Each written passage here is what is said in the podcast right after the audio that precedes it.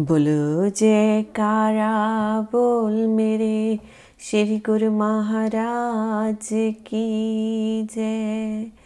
श्री पंचम पाशाह जी, श्री गुरु महाराज जी का जीवन आंतरिक रहस्य।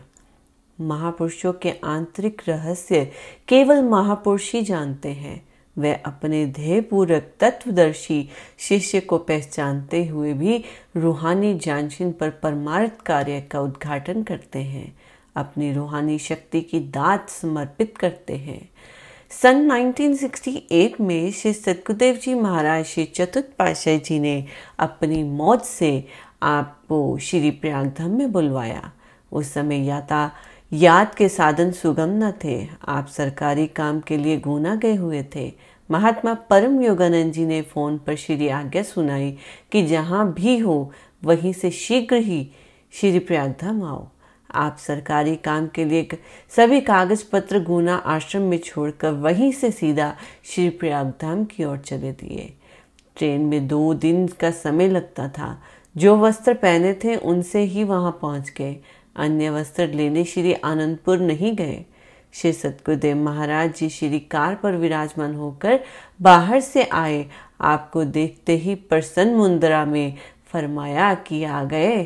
पुण्य महात्मा दर्शन अलखानंद जी को बुलाकर कहा, आज हमें दुर्दरगाही कार्य को पूर्ण करना है। आज्ञाकारी, दृढ़, संकल्प एवं कर्तव्य निष्ठ तथा श्री परम दयाल जी के मिशन के पूर्ण करता आ गए हैं। आप दरवाजे पर खड़े रहना, कोई भी अंदर की ओर ना आए, ना कुछ सुनने पाए। आप भी किसी को ये रहस्य नहीं बताना। गुप्त रखना, समय आने पर सबको विदित हो जाएगा। महात्मा दर्शन लखानंद जी ने श्री आज्ञा से आपको अंदर बुलाया। श्री सतगुरुदेव जी महाराज के श्री चरणों में आपने दंडवत प्रणाम किया। श्री वचन हुए कि हमने आपको विशेष कार्य संपन्न करने के लिए यहाँ बुलाया है। आपने श्री परमहंस दयाल जी की मौज को पूर्ण करना है। महापुरुष भी परम घरता सीना ब सीना रूहानी उत्तराधिकारी को आध्यात्मिक शक्ति प्राप्त कर, कराते हैं। श्री सतगुरुदेव जी महाराज तृतीय पाशाह जी ने हमें आपके लिए वचन फरमाए थे। आपने परमारथ का महान कार्य करना है। हमारी भी यही मौज एवं आज्ञा है कि आपको सब समय सम, सब कुछ समर्पित कर स्वयं निश्चित हो जाएँ। आपने श्री सतगुरुदेव महाराज जी के चरणों में पुण्य दंडवत प्रणाम कर विनय की। प्रभु सेवक को सेवक रहकर ही सेवा का सौभाग्य देते रहे। आपकी छत्र छाया में जीवन व्यतीत हो। श्री वचन हुए कि अब आपको सारी सेवा सौंप रहे हैं। श्री आज्ञा से पूर्ण करो। पुण्य रूहानी रहस्य को समझाते रहे। एक दिव्य प्रकाश आपके चारों ओर हुआ और आपके अंतर में समा गया।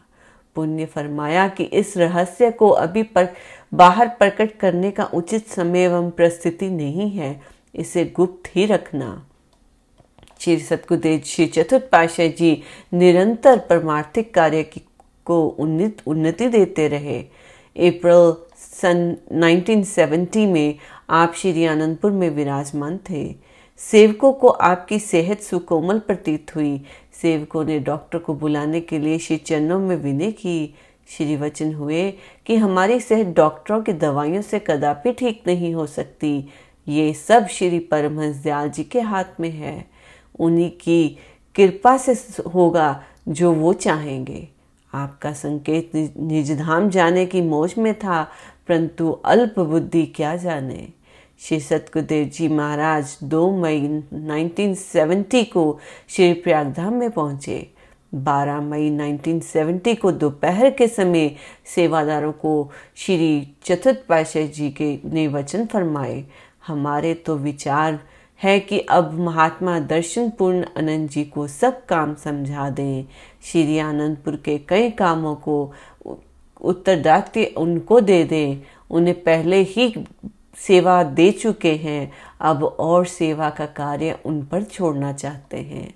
यहाँ श्री प्रयागधाम में भी सब काम अर्थात श्री मंदिर, सरोवर, उड़ली शहर का मकान और निज धाम का स्थान आदि आदि इन सब स्थानों की कार्य पूर्ति वे स्वयं करेंगे। इतना फरमाकर श्री सतगुरु दाता दीनदयाल जी मौन हो गए। आप गुप्त रूप से तो उन्हें श्री पंचम पाशा जी सब कुछ समझा चुके थे, परंतु अब बाहरी रूप से संकेतिक भाषा में सबके सामने इस रहस्य को प्रकट कर रहे थे। 20 मई सन 1970 बुधवार के दिन श्री सतगुरुदेव चतुर्थ पाशाही जी ने निजी मौज से महात्मा परम योगानंद जी को समीप बुलाकर कहा कि महात्मा दर्शन अलखनंद जी को बुलाओ। जब ये दोनों महात्मा जन श्री चरणों में उपस्थित हुए तो आपने फरमाया, हम आप दोनों को एक गुप्त रहस्य की बात कहते हैं। आप दोनों को विदित हो कि हमारे बाद हमारे जानशीन उत्तराधिकारी महात्मा श्री दर्शन पूर्ण आनंद जी होंगे।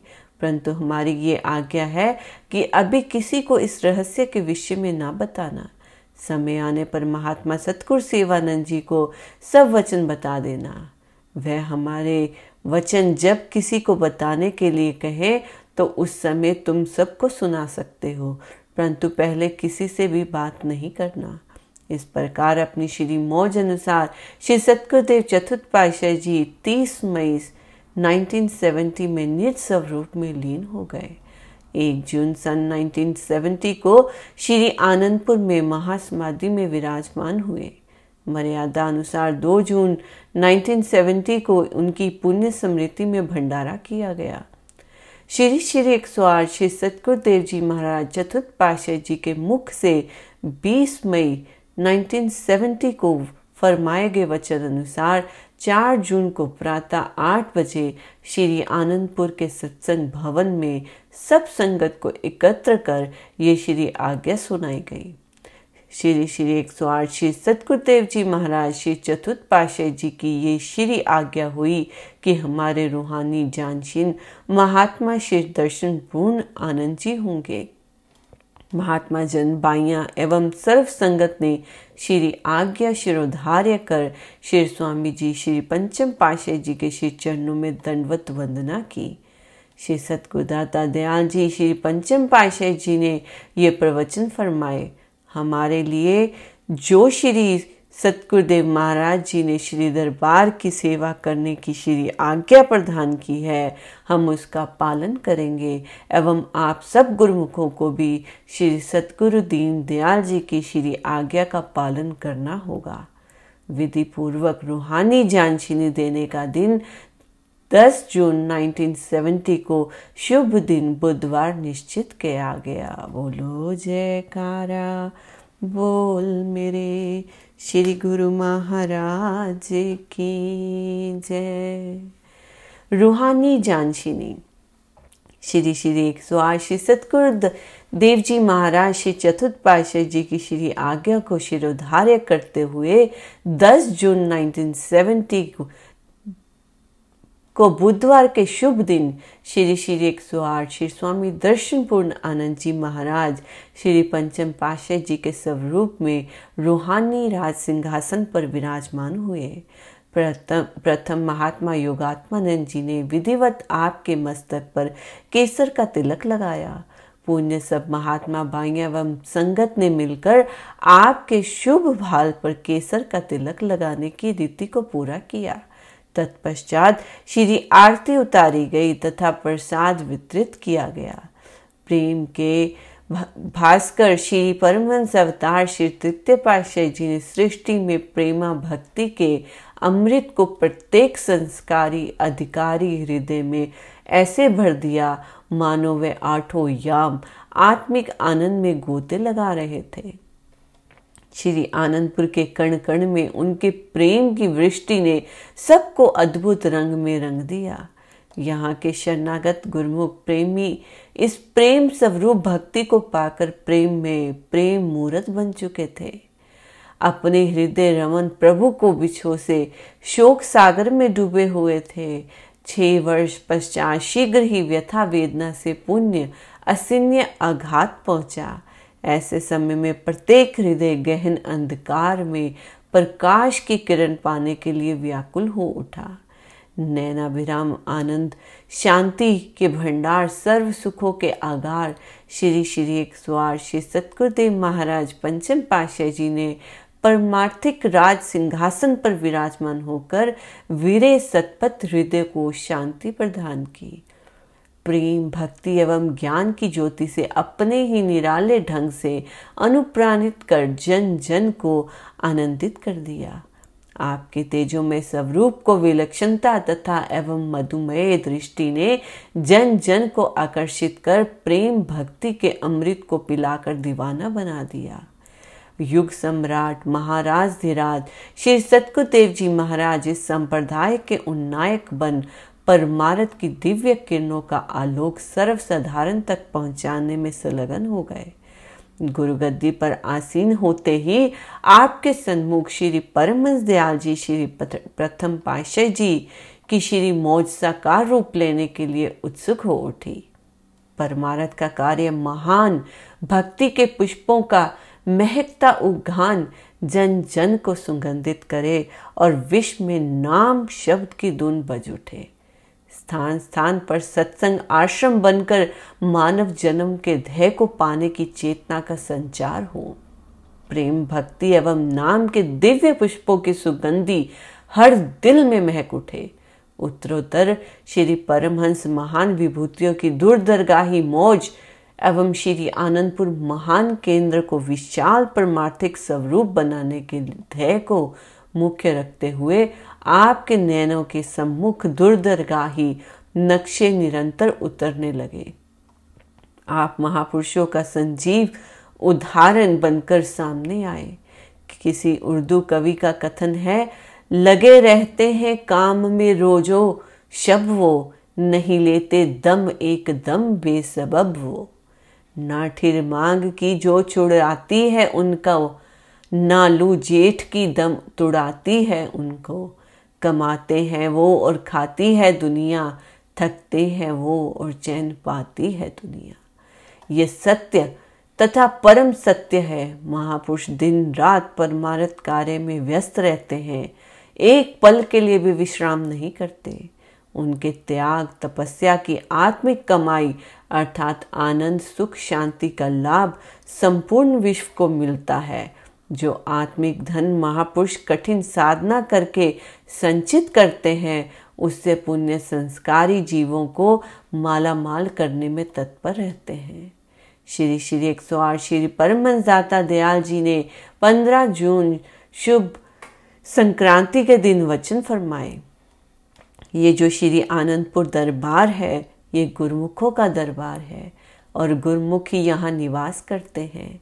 गुरुमुखों के हृदय में जो लगन, इच्छा तथा मांग है, वह केवल भक्ति की ही है। भक्ति के अतिरिक्त अन्य कोई आकांक्षा गुरुमुखों के हृदय में नहीं हुआ करती और होनी भी नहीं चाहिए।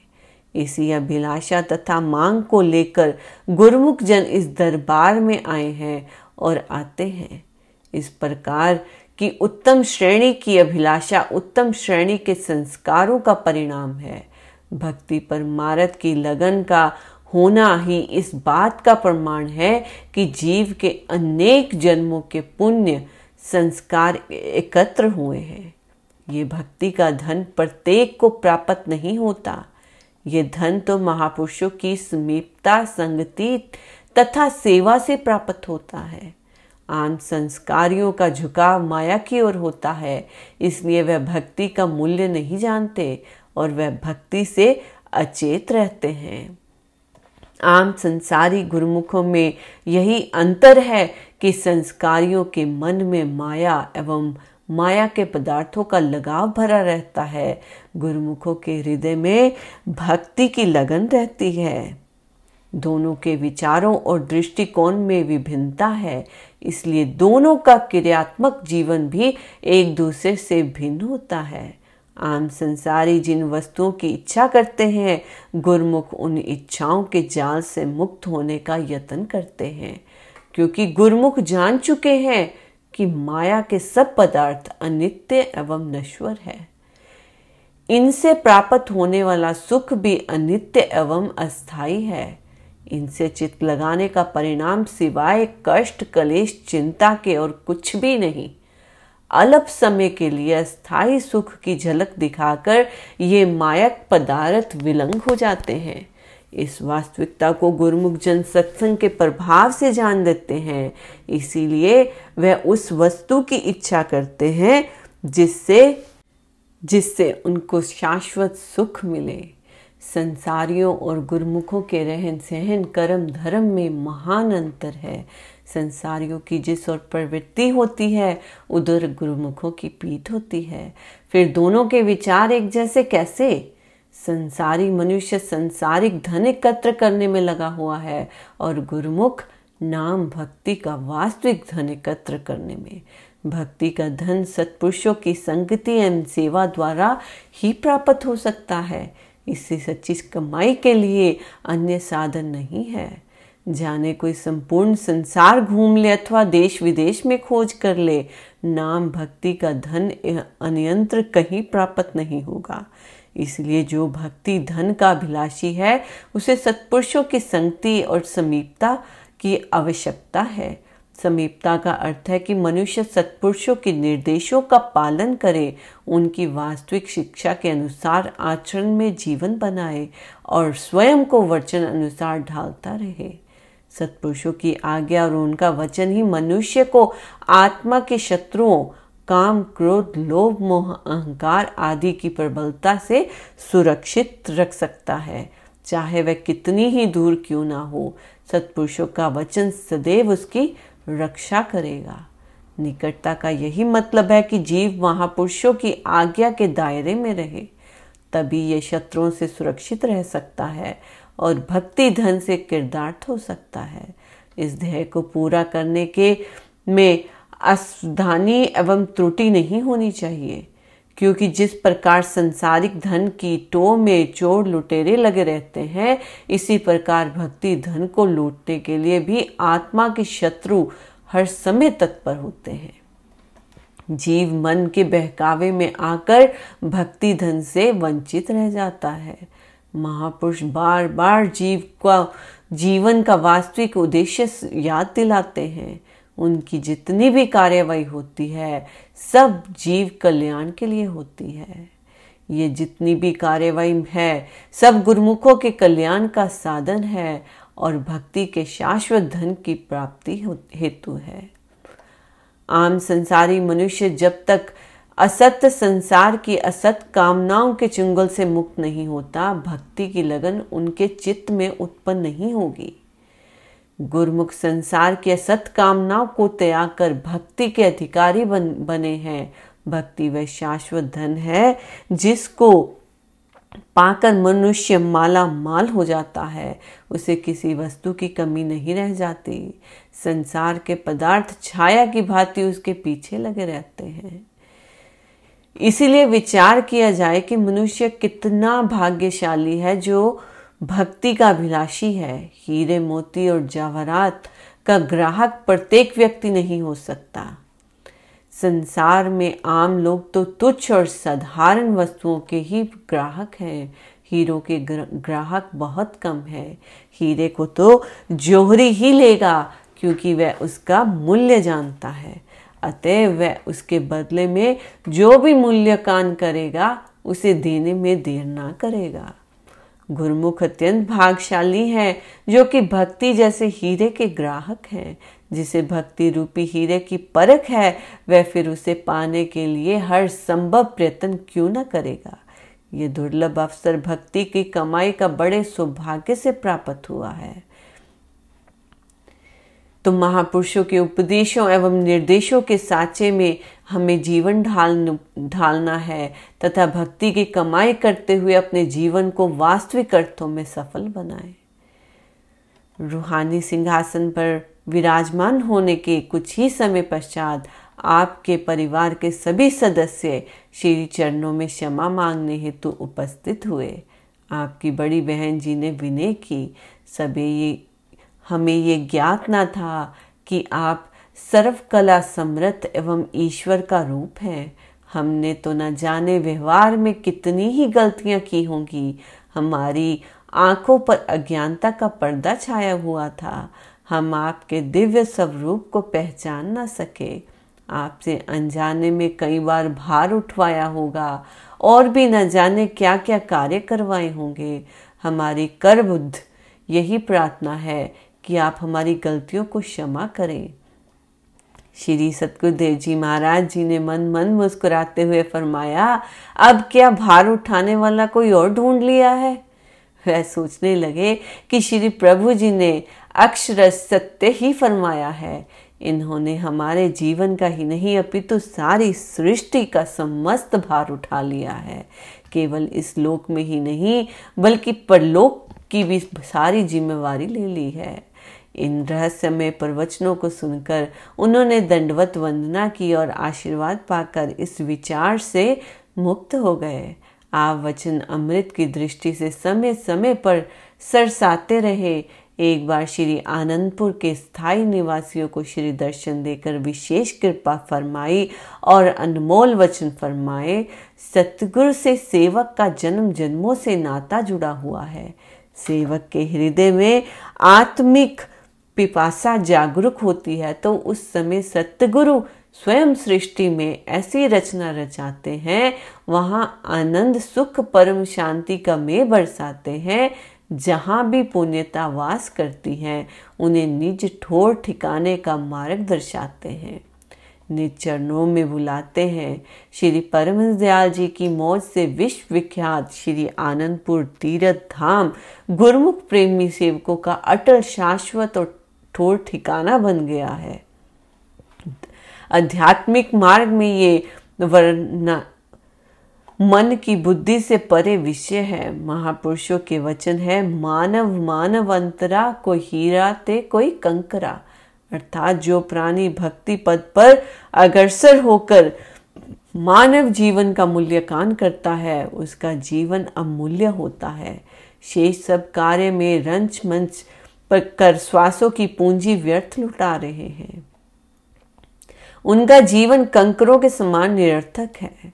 भव के माजी खेवनहार श्री परमहंस विभूतियों ने भक्ति चिंतामणि से ज्ञान का दीप जलाया।